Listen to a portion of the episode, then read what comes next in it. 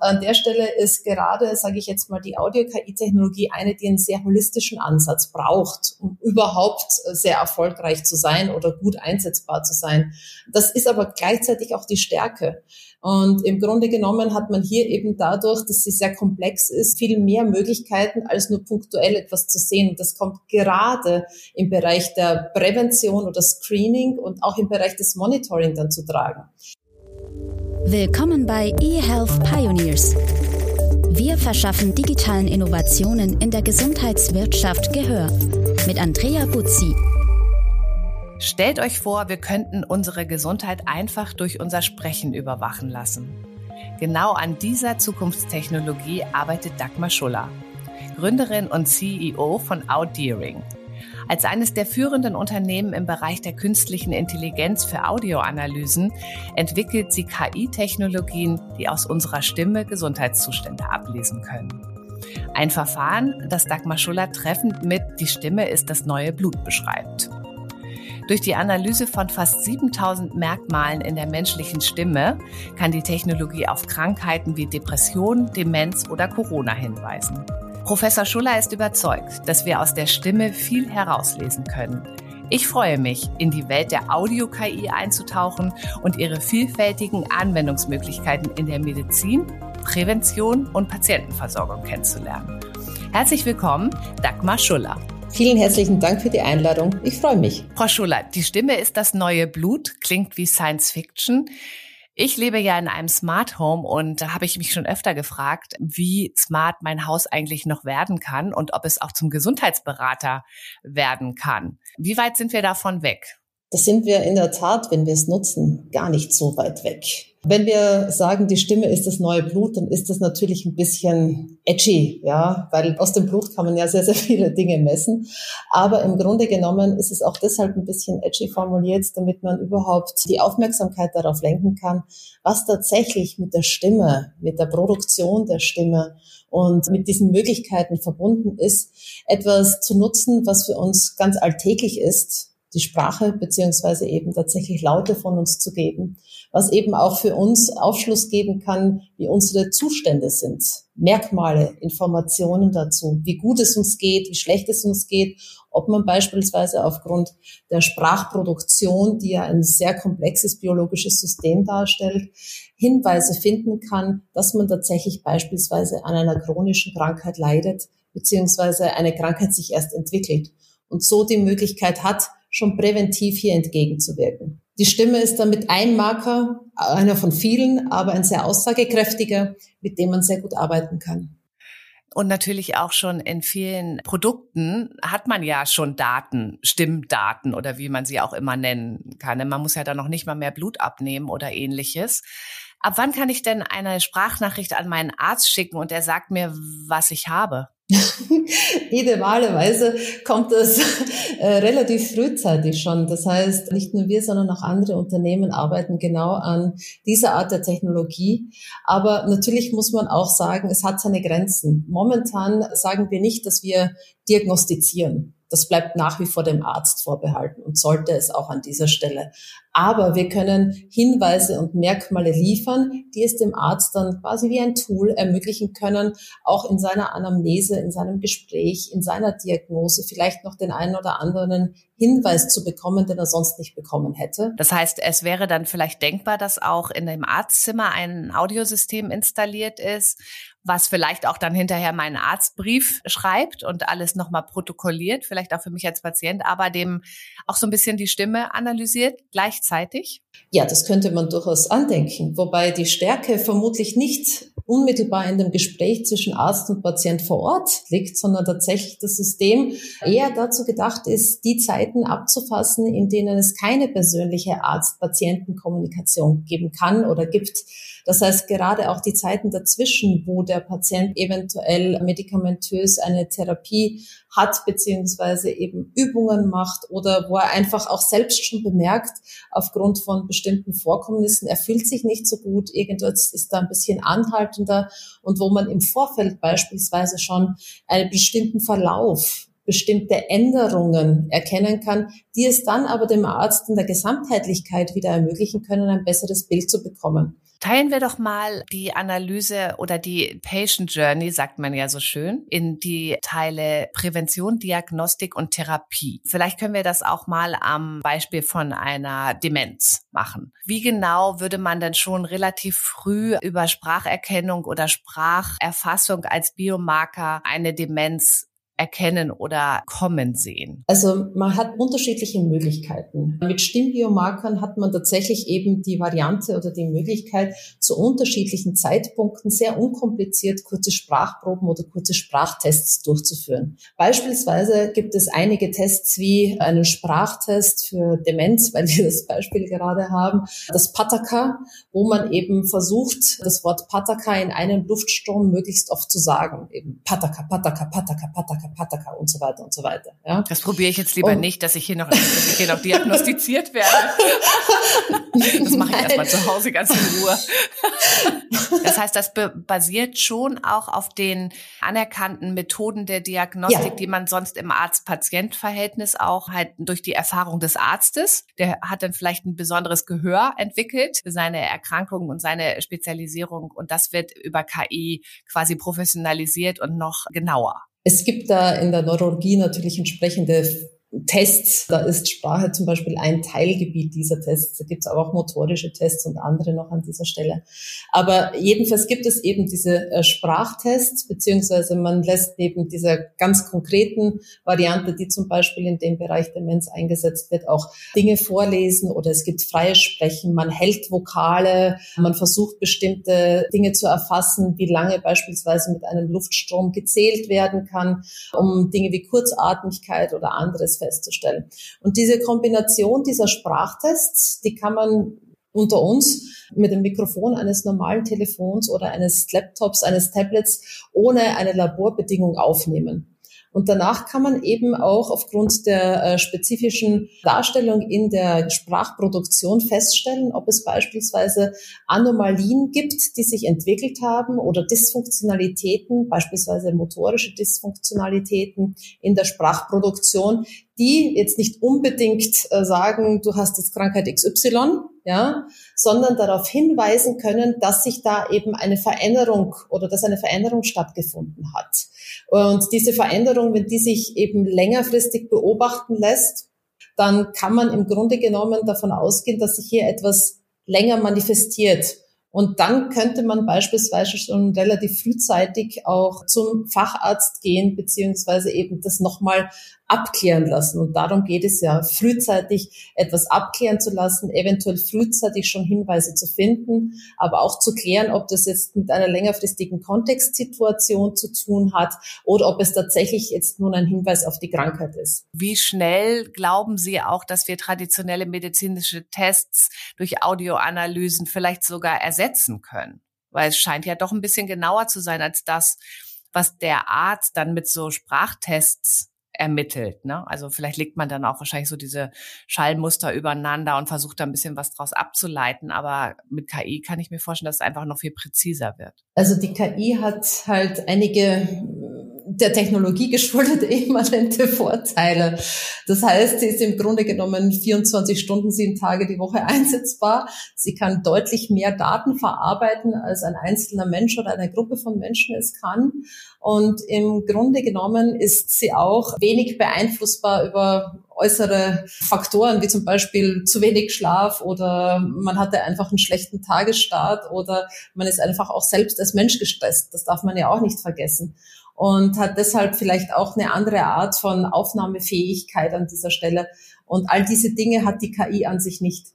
Also die klassischen Vorteile, die man auch kennt, also auch nicht diese Voreingenommenheit, wenn man nach etwas sucht, ja. Also das finde ich ja auch immer ganz spannend. Also auch in der Radiologie, wenn KI eben auch Bilder auswertet, zusätzlich zu dem Radiologen und die KI halt einfach nicht nur auf was guckt, was man vielleicht auch sucht und vermutet, sondern einfach völlig ohne eine Diagnose schon fest im Kopf zu haben, nach bestimmten Dingen schaut nach Anomalien oder Mustern. Genau, das kommt halt dann auch drauf an, mit was für einer Art von Algorithmus man arbeitet, wie der trainiert wurde und wie gut auch die Datenbasis ist. Mhm. Wie gut ist denn die Datenbasis inzwischen mit Audio? Weil ich kann mir vorstellen, dass das ja, also da noch ganz wenig Material gibt und man darf ja auch nicht einfach alles, was an Audio so in der Welt rumschwirrt, also vielleicht ja auch hier unser Podcast oder so, müsste man ja dann erstmal eine KI anfüttern. Ne? Also momentan sind die Dinge, die man vor allem im Bereich der eher äh, medizinischen Anwendungen hat, sehr stark supervised trainiert. Das heißt tatsächlich mit hochqualitativen, gelabelten Daten wird hier an dieser Stelle gearbeitet. Aber es kommt zunehmend auch in die Richtung der natürlich generativen KI in diesen Bereichen, wo man auch versucht, sich durch synthetische Daten mit bestimmten Problematiken, die es zum Beispiel in der Datenqualität oder in der Datenfülle gibt, auch zu behelfen. Und das wird wieder einen riesigen Schub geben an der Stelle. Dann fallen mir natürlich wieder die großen Internetkonzerne ein, die ja auch im Healthcare-Markt schon sehr aktiv sind, äh, wie zum Beispiel ja auch Amazon mit seinem Alexa-System. Die haben ja durch One Medical jetzt auch ganz deutlich signalisiert, dass sie auch im Healthcare-Bereich über Prime auch Services anbieten wollen die haben ja wahrscheinlich wahnsinnig viel Stimmmaterial, aber sie haben wahrscheinlich nicht die Verbindung zu, wenn der Mensch so spricht, ähm, wissen wir, dass er eine gesicherte Diagnose einer Depression hat oder ähnliches. Also man kann eigentlich mit den alten Daten jetzt so nichts anfangen, die hier auf der ganzen Welt so vorliegen, Audiodaten. Nee, das ist so nicht ganz korrekt. Also Sie können mit den Daten schon einiges anfangen, insbesondere wenn Sie anfangen, die zu labeln bzw. gut zu strukturieren an der Stelle. Sie brauchen insbesondere bei Audiosignal, aber das ist auch oft bei anderen Bereichen so in der Bildverarbeitung ein bisschen weniger, aber beim Audiosignal insbesondere auch normative Daten. Sprich, Sie brauchen Daten vom Mensch, der im Grunde genommen auch gesund ist, sich gesund fühlt und der ganz normal sozusagen mit Ihnen spricht und gar keine Beeinträchtigung an sich so hat. Die brauchen Sie auch, um beispielsweise diese Anomalien feststellen zu können oder die, diese Dysfunktionalitäten, die sich nicht unmittelbar nur daraus ergeben, dass Sie bestimmte Frequenzbereiche treffen sozusagen, die sie normalerweise nicht treffen müssten. Und an der Stelle ist gerade, sage ich jetzt mal, die Audio-KI-Technologie eine, die einen sehr holistischen Ansatz braucht, um überhaupt sehr erfolgreich zu sein oder gut einsetzbar zu sein. Das ist aber gleichzeitig auch die Stärke. Und im Grunde genommen hat man hier eben dadurch, dass sie sehr komplex ist, viel mehr Möglichkeiten, als nur punktuell etwas zu sehen. Und das kommt gerade im Bereich der Prävention oder Screening und auch im Bereich des Monitoring dann zu tragen. Ja, kann ich mir denn vielleicht in Zukunft über Prime, über dann die Technologie von Audeering eine Analyse meiner Alexa-Stimmproben kaufen? Könnte man sich das vorstellen? Wobei Audeering wäre an dieser Stelle äh, vermutlich nicht der nicht Provider. Weil wir sind ausgelegt als B2B-Unternehmen. Das heißt, wir stellen die Technologie anderen zur Verfügung, die dann zum Patienten oder der Patientin direkt gehen, beziehungsweise beispielsweise DIGAs in Verkehr bringen oder tatsächlich Endprodukte wie Prime oder ähnliches haben, die Serviceleistungen anbieten. Das heißt, im Grunde genommen liegt unsere Stärke insbesondere darin, dass die Technologie auf Geräten wie auch über Streaming unproblematisch Also über meine Apple Watch zum Beispiel, ne? Könnte man genau. sich das ja auch vorstellen. Genau, und ist eben darauf ausgerichtet, auch dass man in unterschiedlichsten Situationen diese möglichst unkompliziert anwenden kann, sprich eben tatsächlich diesen holistischen Ansatz verfolgen kann, um eben dann insbesondere Individualmedizin zu einem späteren Zeitpunkt mittels der Technologie auch zu ermöglichen. Gut, da braucht man natürlich auch die Brücke zu dem Caregiver oder zu dem Arzt, weil ich persönlich mache ja sehr viel Aufzeichnung von Biomarkern, von Schlaf, über Schritte, über Atemfrequenz, über ne, vielleicht jetzt ja auch bei Sprache. Und ich habe bislang noch nicht so das Interesse bei meinen Ärzten wecken können für diese Daten. Und ich selber bin teilweise einfach dann in dem Moment auch überfordert, ja, weil ich auch nicht weiß, was bedeutet denn das, wenn jetzt meine Atemfrequenz in, beim Schlafen sinkt oder ist das jetzt gut oder schlecht und versuche mich dann da mit Dr. Google irgendwie aufzuschlauen. Und das ist, glaube ich, aus meiner Sicht, ich weiß nicht, wie Sie das bewerten, da würde mich Ihre Einschätzung interessieren.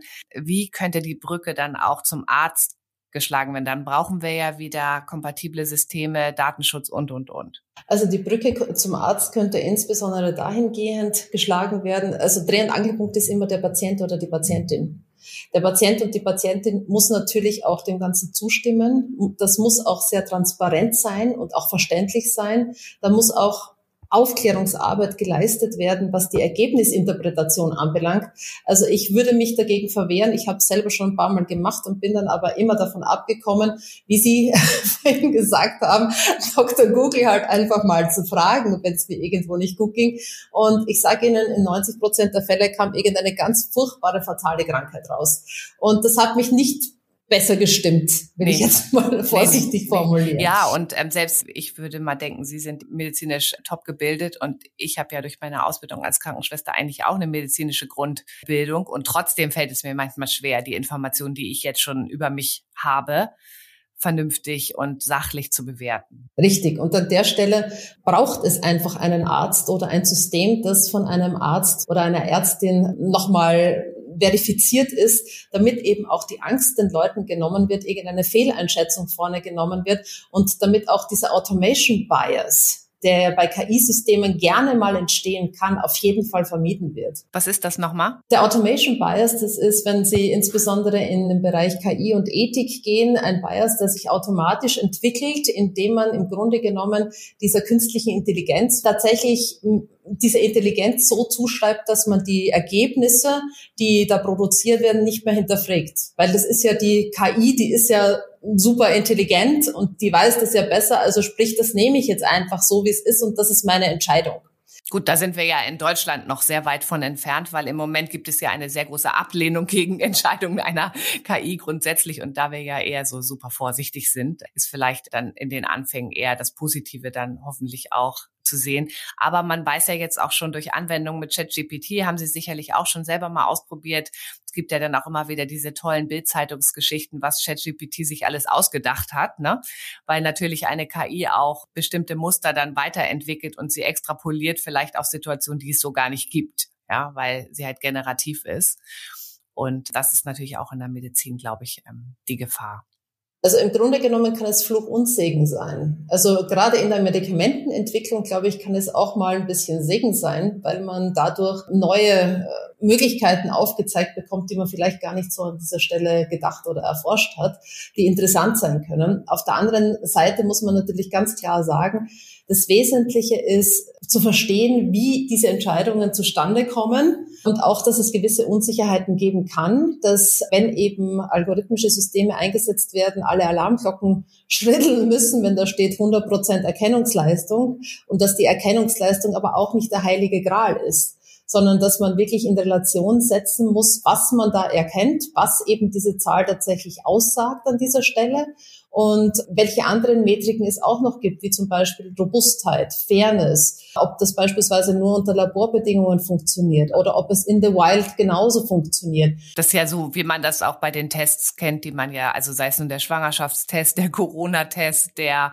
was auch immer Test, da gibt es ja auch immer diese Aussagen zur Zuverlässigkeit. Das könnte man ja da auch genauso anwenden. Das ist ja auch eine gelernte Mechanik. Ne? Richtig. Und da gibt es eben bestimmtes Grundwissen, das muss man sich aneignen dann trifft einen sofort nicht die Panik, wenn man ein bestimmtes Ergebnis sieht, sondern man kann es auch richtig einordnen. Und das ist einer der wesentlichsten Punkte, denke ich, wenn man mit derlei Systemen arbeitet, Verständnis auch für die Ergebnisinterpretation zu bekommen. Und das ist etwas, das halt sämtliche Parteien in dieser Patient Journey sich aneignen müssen. Der Patient genauso wie der Arzt, wie der Apotheker, wie im Grunde genommen ebenfalls auch das Medizinprodukte herstellende Unternehmen, äh, dass es hier unterschiedliche Anforderungen beziehungsweise Kenntnisstände zu diesem Thema gibt. Ja, das ist ein gutes Stichwort, ähm, Medizinproduktehersteller. Wir haben ja darüber gesprochen, dass Emotionen erkannt werden über die Sprache. Und ein Anwendungsfall ist ja auch eine Diagnostik und Begleitung von Depressionen und deren tiefe Verschlechterung, Verbesserung, wenn ich das richtig verstanden habe. Bislang war es ja immer so, dass selbst Google bei emotionalen Fragen oder bei Dingen, die halt so den menschlichen Verstand betroffen haben, halt auch nicht mehr so gute Ergebnisse geliefert hat, weil es natürlich sehr schwer ist, Emotionen zu verstehen, gerade für Maschinen. Wie ist es denn bei Ihrem Produkt? Also sind wir denn an dem Punkt jetzt, wo es auch tatsächlich geht, dass Maschinen nicht nur unsere Worte und das, was wir artikulieren, sondern auch Emotionen wirklich verstehen können. Das würde ja auch in der Robotik dann bedeuten, dass man wirklich ja auch einen super Schritt weiter ist mit der vielleicht auch Erfindung von persönlichen Begleiterrobotern und so weiter? Also wir müssen, glaube ich, vorneweg eines wirklich ganz klar darstellen oder erklären. Die Maschine ist per se nicht emotional.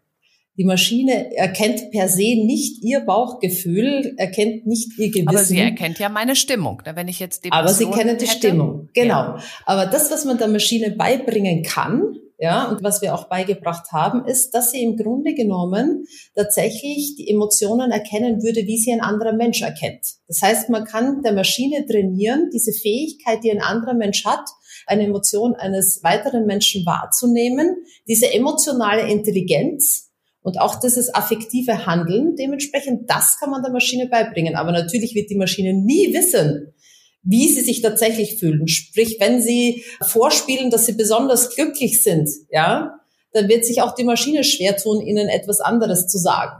Also auch dieses Acting an sich ist schon etwas, was die Maschine so in der Art und Weise nicht lernt, sondern sie lernt eben das zu verstehen, wie ein anderer Mensch es auch verstehen würde. Okay, aber wenn jetzt mein Mann oder meine Freundin oder wer auch immer, würde ja jetzt auch vielleicht gar nicht erkennen, dass ich Depressionen habe, weil ich, weil sie mich halt vielleicht als ein bisschen trauriger, langsamer erleben oder wie auch immer. Aber offensichtlich ist ja ihre Technologie so trainiert, dass sie auch tatsächlich erkennt, wenn jemand wirklich Depressionen hat, die Therapie nötig sind oder auch im Verlauf eine Depression sich vielleicht verschlechtert. Was sind denn das dann für Parameter, die Sie da zugrunde legen? Also die Emotionsanalyse oder die Sprachanalyse generell ist ja ein sehr interdisziplinäres Feld. Haben wir einerseits ja aus der Elektrotechnik die Audiosignalverarbeitung, die wir beherrschen müssen. Wir haben die Algorithmik, die wir aus der Informatik beherrschen müssen. Wir haben im Grunde genommen aber auch die Linguistik, die Phonetik. Wir haben aber insbesondere auch die Psychologie und psychologische Modelle, die im Grunde genommen angewendet werden. Und wenn wir jetzt zum Beispiel von unserer Technologie ausgehen, haben wir natürlich eben auch Daten, die nicht nur von Otto Normalverbraucher annotiert sind, sondern dementsprechend auch von Experten aus der Psychologie, aus den Kommunikationswissenschaften, aus der Soziologie, die sich gerade eben mit der Thematik Emotion, Stimmung und ähnlichem besonders gut auskennen, beziehungsweise hier halt Experten sind und dementsprechend etwas anders annotieren würden, als sie beispielsweise annotieren, wenn sie im Alltag arbeiten. Das heißt, das sind schon Profis, die sich das dann entsprechend auch anhören und labeln. Das heißt, es gibt keine allgemein gültigen Anzeichen, dass jemand depressiv ist und sich die Sprache in einer bestimmten Art und Weise verändert. Im Grunde genommen gibt es Indikatoren, aber wie gesagt, das System würde an der Stelle nicht diagnostizieren und sagen, oh, Sie haben jetzt eine Depression entwickelt. Naja, man kann ja auch im Internet so Tests machen, wo man dann so ganz viele Fragen beantwortet und dann steht da, Sie haben eine schwere Depression, Sie müssen zum Arzt gehen. Das basiert ja auch auf irgendwelchen psychologischen Tests. Und wenn da natürlich noch eine Stimmenanalyse oder ähnliches hinzugefügt wird, dann wird ja auch eine Diagnose gestellt. Ne? Also ich wäre mit dem Wort Diagnose an der Stelle bei Online-Tests immer sehr, sehr vorsichtig. Gut, ein, ähm, es wird gesagt, wahrscheinlich leiden Sie an einer Depression, suchen Sie bitte einen Arzt auf. Ja. Genau, das heißt, es sind sogenannte Flags, die man da halt bekommt, weil eben aufgrund der Biomarker, die man analysiert, bestimmte Vorkommnisse festgestellt werden oder Veränderungen in der Stimme, in den Zuständen. Wenn man beispielsweise über einen längeren Zeitraum ein Audiotagebuch führt, kann ich eben auch die Veränderung feststellen, wie sich die Stimmungslage über einen gewissen Zeitraum ändert. Und wenn ich über einen gewissen Zeitraum eine deutlich stärkere Negativität, das heißt eben zum Beispiel negative Valenz, negatives Arousal wahrnehmen kann in der Stimme. Was ist Arousal? Arousal ist der Grad der Erregtheit beispielsweise. In psychologischen Modellen wird das Grad, der Grad der Erregtheit oder eben die Valenz, das heißt, wie positiv oder negativ sie etwas wahrnehmen, die Dominanz beispielsweise auch in der Stimme, sehr oft eben mit Emotionszuständen korreliert, die im Grunde genommen Aufschluss darüber geben, wie ihre Stimmung gerade ist. Und da gibt es eben fundierte, psychologisch validierte Modelle, mit denen man hier an der Stelle arbeitet. Also bei unserer Technologie, wir denken uns da nichts aus. Im, im, ja, ich glaube, das ist auch ganz wichtig, dass Sie das nochmal ganz deutlich auch so hier an dieser Stelle sagen, weil wir wollen ja auch noch über Chancen durch Emotionsanalyse in den digitalen Gesundheitsanwendungen sprechen. Und da fallen mir auch schon viele komplementäre Anwendungen ein bei diversen Digas. Aber dort ist es ja auch genau so, dass ja teilweise Leitlinien, Therapien oder auch das, was als Goldstandard in der medizinischen Therapie oder Begleitung, Rehabilitation gilt, auch abgebildet wird digital. Und genauso ist es ja hier bei dieser Biomarkererfassung auch. Ich würde gerne auch noch mal auf Digas kommen. Also wenn ich zum Beispiel jetzt Hello Better, Burnout Präventions-App oder auch Companion Tagebücher für Krebspatienten wie Pink oder Mika, wäre das nicht auch ein gutes Add-on, dass man dort auch eine Stimmenanalyse mit anbietet, vielleicht einmal in der Woche oder über so ein Audio-Tagebuch tatsächlich dann auch seinem behandelnden Arzt oder Onkopsychologen noch ein bisschen mehr Biomarker an die Hand geben würde. Absolut. Sind Sie da auch schon in Planung, Gesprächen? Wir sind mit einigen DIGA-Anbietern im Gespräch, die Interesse daran haben, eines festzustellen, neben dem, dass sie quantitativ sozusagen äh, für ihre spezielle Anwendung messen, dass die DIGA etwas bringt, dass es insbesondere das Wohlfühlen und das, äh, die Verbesserung des Patienten eben oder des Patientenzustandes darstellen kann. Und hier können wir natürlich ganz klar den Mehrwert liefern, wenn wir diese Audio-Tagebuch-Betrachtung haben oder aus der Stimme extrahieren können, wie sich jemand sozusagen äh, fühlt und das auf Basis eben psychologisch validierter Modelle können wir auch längerfristig darstellen, dass eben die Anwendung in der Form etwas bringt. Das wäre ja auch für so Evidenzstudien nochmal ganz interessant, auch für einige Digas, die ja tatsächlich den positiven Versorgungseffekt nachweisen müssen oftmals. Ne? Richtig. Vielleicht auch für DPAS in einer Pflegeanwendung vielleicht sogar noch hilfreicher, weil da fehlt es ja oft an logischen Setups für Verbesserung von Situationen, weil meistens verbessert sich das ja nicht mehr, wenn man alt wird und pflegebedürftig mhm. ist. Was mich natürlich noch interessiert, wie und auf welche Art und Weise können vielleicht auch die Zuhörer und alle, die in dem E-Health-Bereich sind, Sie noch unterstützen, weitere Stimmproben für Ihre KI zu generieren oder tatsächlich auch, ich kann mir vorstellen, dass da ja noch viel aufgebaut werden muss, damit man eine diverse und allumfassende Datenbank vielleicht auch noch für andere Erkrankungen oder begleitende Therapien hat. Wie machen Sie das genau? Also wie bauen Sie jetzt Ihr Unternehmen auf?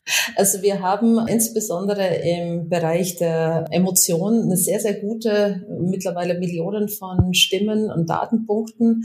Das heißt, hier haben wir sehr, sehr gutes Material, auch global äh, schon selektieren beziehungsweise eben. Äh, Darf ich fragen, woher können. das kommt? Das kommt aus Projekten, die wir gemeinsam gemacht haben mit Studienpartnern. Okay. Aber natürlich ist es für uns immer ganz, ganz wichtig, dass wir hochqualitative und gute Daten bekommen, die im Grunde genommen eben auch gelabelt sind, beziehungsweise wo sich die Person auch selbst mehr oder weniger uns ein Feedback gibt, ob diese Dinge, die wir denken, dass wir hier gemessen haben, ob das auch stimmt oder nicht stimmt. Aber matchen mit den Arztberichten könnte man die nicht. Das wäre dann schon wieder ein Datenschutzproblem wahrscheinlich. Oder das ist das immer ein Datenschutzproblem ja. momentan.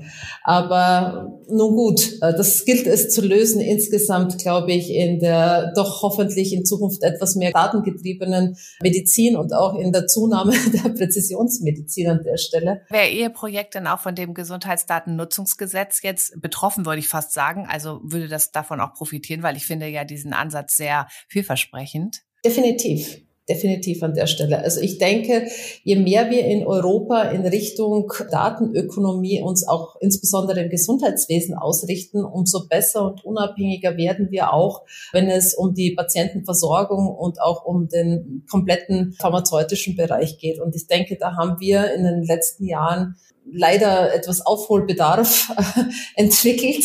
Und man sieht das ja auch in der Versorgung, dass es hier einfach. Ja, es ist ja schon fast Common Sense, dass man eigentlich jetzt schon eine schlechte medizinische Versorgung hat. Also in meinem Umfeld fällt mir das sehr auf, dass relativ viel auch geschimpft und gemeckert wird über die ärztliche Versorgung in einem ja erste Weltland mit nachweislicher einer sehr teuren und auch sehr guten, also ein Wissensproblem haben wir ja eigentlich nicht in Deutschland oder Europa, was medizinische Therapie angeht, sondern eher ein Umsetzungsproblem, hat ja mein Gast Stimmt. im Podcast gesagt, ja. Und Datenschutz ist an dieser Stelle einerseits natürlich für den Schutz der Privatpersonen ein ganz wesentliches Gut, auf der anderen Seite gerade in dem Bereich sehr wesentlich. Und oft denke ich einfach, dass viele Leute, wenn sie gesund sind, gar nicht daran denken, dass es eben auch die Gruppe der kranken Personen gibt, manchmal der auch sehr schwer kranken Personen, der chronisch kranken Personen gibt, die im Grunde genommen darauf angewiesen sind, dass man mit diesen Daten ihre Krankheiten besser erforscht, ihre Therapien verbessert und die einfach hier einen deutlich schwereren Zugang zu potenziell neuen Möglichkeiten haben.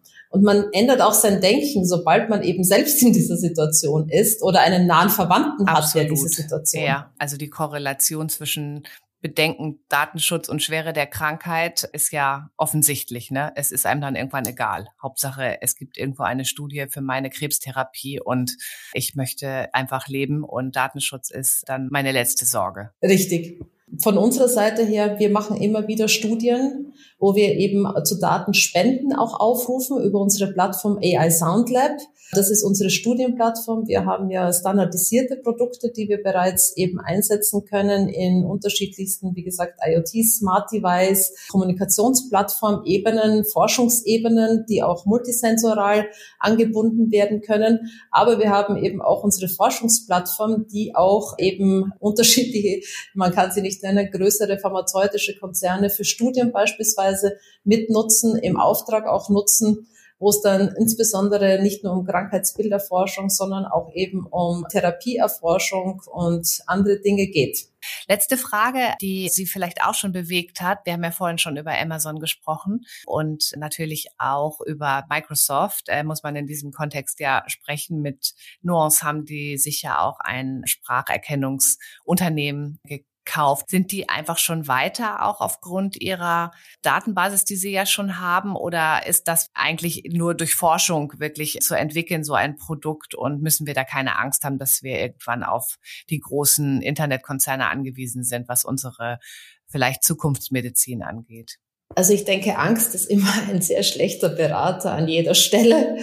Was natürlich der Vorteil bestimmter größerer Konzerne ist, die jetzt nicht unmittelbar nur in Europa unter diesen regulatorischen Bedingungen ansässig sind, formulieren wir es mal so, ist tatsächlich eben eine deutlich liberalisierte Zugangsmöglichkeit äh, und auch strukturelle Unterstützung, die hier äh, stattfindet. Auf der anderen Seite haben wir gerade in Europa den Vorteil, unter diesen Bedingungen Lösungen zu entwickeln, die aber auch unseren Werten und Ansprüchen entsprechen, sprich eben komplett datenschutzkonform, sprich eben auch auf anonymisierter Basis möglich, sprich eben auch ohne Datenspeicherung, sondern eben Analyse auch in Echtzeit, so dass man hier eben wirklich auch den Schutz des Individuums, wenn derjenige eben nicht seine Daten unmittelbar preisgeben möchte, aber dennoch an den Möglichkeiten partizipieren möchte, eben auch versucht umzusetzen.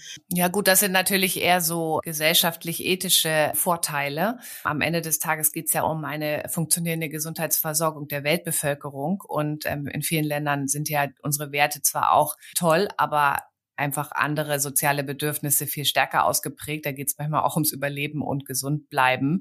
Und wenn ich mir zum Beispiel vorstelle, dass Amazon in seinem Angebot ja tatsächlich vielleicht auch dann Medikamente, medizinische Versorgung mit Benutzerprofilen, mit Spracherkennung dann zusammenfügt, dann kann ich mir schon vorstellen, dass es dort auch Chancen für Menschen gibt, die sonst keinen Zugang zu einem Arzt haben, vielleicht sogar der in ihrer Nähe ist. Ne? Also oder wenn ich mir so Gesundheitskioske unbesetzte, wo nur ein Telemediziner dazu geschaltet wird, vorstelle, das ist ja schon eine Vision, die sich jetzt nicht unbedingt dystopisch anhört und vielleicht auch äh, größer und schneller ist als das, was wir hier in Europa machen. Natürlich ist es das. Also man muss ganz ehrlich sagen, was diese Art von Forschung anbelangt, die vor allem eben datengetriebene oder KI-basierte Forschung, sind wir in Europa zwar von der Algorithmik her, beziehungsweise von den Ideen, die wir haben, sicherlich nicht hinten an. Aber bei uns ist die Umsetzung sehr, sehr, sehr viel schwieriger und sehr viel langfristiger aufgrund dieser ganzen strukturellen Gegebenheiten, die wir haben. Das heißt, sehr oft kommt es auch vor, dass Ideen, die wir hier haben, die bei uns in der Grundlagenforschung an Universitäten entwickelt werden, dann in anderen Ländern zur Marktreife gebracht werden und dann auch umgesetzt werden. Und dann sind wir wieder beim Reimportieren, ja. Ja, oder man, man sieht ja tatsächlich auch, dass viele sehr innovative E-Health-Unternehmen auch entweder in Amerika dann groß werden oder dort auch tatsächlich einen Großteil ihres Geschäfts machen. Teilweise ja auch Digas, die dort auf dem Selbstzahlermarkt einfach viel erfolgreicher sind, als sie es in Europa sein können. Und das wollen wir ja eigentlich nicht. Das wäre ja dann das zweite Szenario dessen, was wir in der Internetökonomie ja schon mit den Medien und mit den Plattformen ne, erlebt haben. Leider ist es aber momentan die Ist-Situation, dass alle Zeichen so ausschauen, als würden wir das in dem Bereich auch nochmal erleben müssen. Aber wir haben ja Audeering, ein tatsächlich sehr vielversprechendes Unternehmen, was ja auch schon offensichtlich mit vielen Forschungseinrichtungen und auch Pharmaunternehmen zusammenarbeitet. Und das klingt doch wirklich auch nach einem Durchbruch und einem Use Case, den wir ja auch, glaube ich, ganz gut beschrieben haben. Ich nehme auf jeden Fall aus diesem Podcast mit, dass wir einen weiteren Biomarker für Diagnostik, Prävention und Therapie auch hinzugewonnen haben. Und da ich hoffe, dass unsere Technologie weiter sich so exponentiell entwickelt, wie wir alle das ja beobachten konnten in den letzten fünf, zehn Jahren, ähm, glaube ich auch fest daran, dass auch ich irgendwann über meine Stimme eine vielleicht Diagnose, einen Diagnosehinweis bekomme bei meinem Arzt. Und da freue ich mich schon drauf. Und ja, wir werden in den Shownotes natürlich auch Ihre Forschungsseite verlinken. Wer also eine Sprach Datenspende geben möchte, geht auf AI Soundlab. Ganz herzlichen Dank für dieses Gespräch, Professor Dagmar Schuller. Ich danke Ihnen ganz herzlich für dieses Gespräch. Übrigens, dieser Podcast ist eine Produktion von The Medical Network. Wir verschaffen digitalen Innovationen in der Gesundheitswirtschaft Gehör. Willst du das auch? Dann freuen wir uns über Likes, Shares und eine Bewertung bei iTunes. Noch mehr spannende Folgen findest du auf unserer Website www.themedicalnetwork.de.